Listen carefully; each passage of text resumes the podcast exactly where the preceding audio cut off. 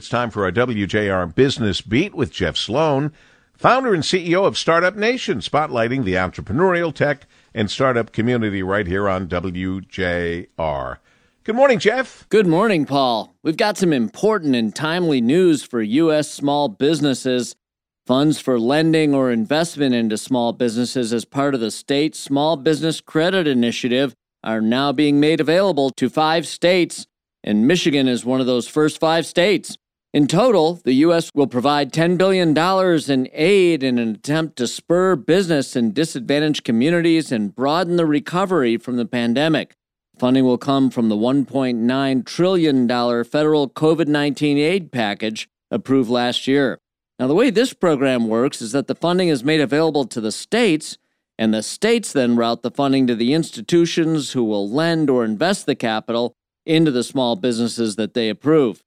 Inc. reporter Melissa Angel just published an article on Inc.com about the first installment of funds from this program being made available now. Melissa.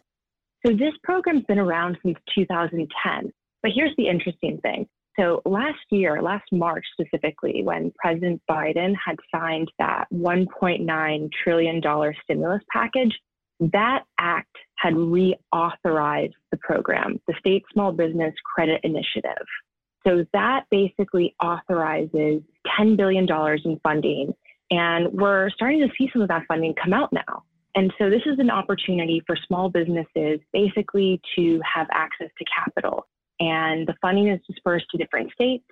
States basically they apply and they have to map out these plans and they submit these plans to Treasury of how they plan to use these funds Thank you, Melissa. If you're a small business looking for financial help, to learn more, go to the U.S. Treasury website and look for information relating to the state Small Business Credit Initiative. I'm Jeff Sloan, founder and CEO of StartupNation.com, and that's today's Business Beat on the great voice of the Great Lakes, WJR. This segment brought to you by Dell Technologies.